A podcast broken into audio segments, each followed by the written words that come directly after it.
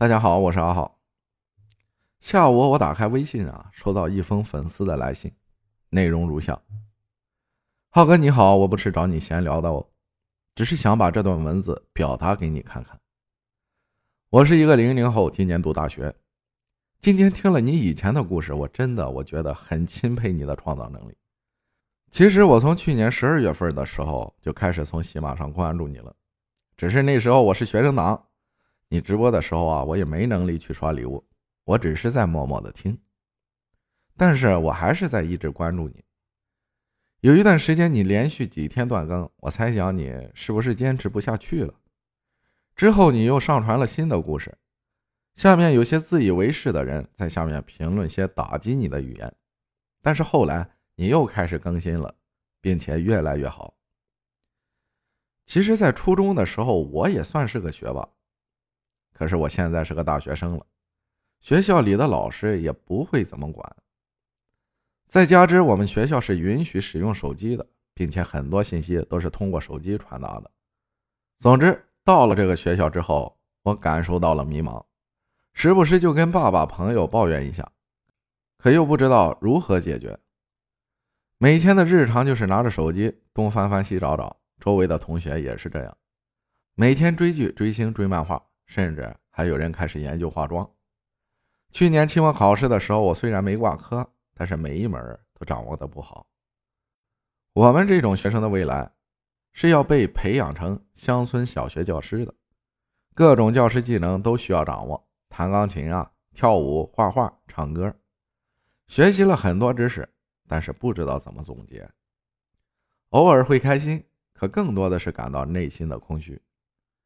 以前在初中的时候呢，竞争对手不多，老师重视，所以我一直是学习中的佼佼者。可是到了这里，要学习那么多实际操作的知识，还有文化课，因为一直在农村长大，我的实际操作能力本身就不强。再加之能考上这个学校，也都是一些学霸，在文化课上也不占优势，所以我变得更加自卑和迷茫。前一阵子学校考试。班上的四个学霸数学考了九十多分，可我连及格都悬。一个人的时候，我真的好绝望。怎么以前那个我变成了现在这个样子？没上进心，没主见，没实力。我真的觉得我很敬佩你。那些在你文章下面乱吐口水的人，根本不了解你，他们根本不了解你有多优秀。只知道盲目表达自己的想法，我希望你能一直相信自己，一直努力。小学老师说，人生一定要有个榜样，我觉得你就是我最好的榜样。我要像你一样，一直做一名进步的学习者，我也要成为学霸，而不是躲在角落里盲目羡慕别人。希望我能做到并坚持下去，也希望你能坚持下去。说的话有点多，语言也许不太成熟。但是我想，我的目的只有一个，对你也是对我的鼓励与希望。浩哥加油！就这样，我不希冀你可以回复我，但我希望你能一直这样努力。还有，在某个角落有一个如此敬佩你的小迷妹，一直关注着你，并且在向你的方向前进。看完这封信后啊，我几次打出字，又被自己删掉了。其实我不知道用什么语言才能表达我的心情。斟酌之后啊，我想对着我小耳朵说说心里话。亲爱的小妹妹你好，这是我入驻喜马以来收到的最长的一个留言。虽然隔着屏幕，但是这些文字仿佛被熨烫过一样，既庄重，又有温度。当我看到最后一个句号的时候，实话说，我的眼睛湿润了。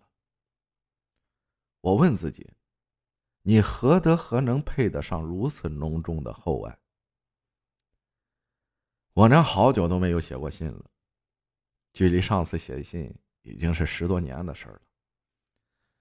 今天再次以这样的形式，我只想跟你好好的聊聊天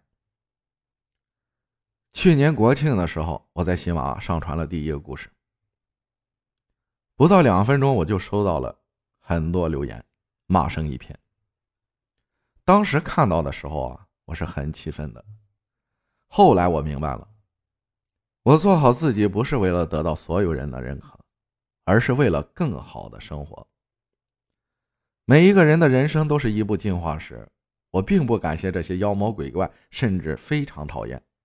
但是进化的过程中，这些人也让我发现自己内心越来越强大了。所以我决定，越看不惯我，我就越坚持下去。我只对爱我的人好，不喜欢我的人关我何事？你在信中说自己喜欢刷手机，其实我以前也是如此。我现在之所以这样，就是为了自己把以前浪费的时间弥补过来。改掉不好的习惯。不管你做什么事情，先问问自己的初心。周围的同学只是你生命中的过客，你也是他们的过客。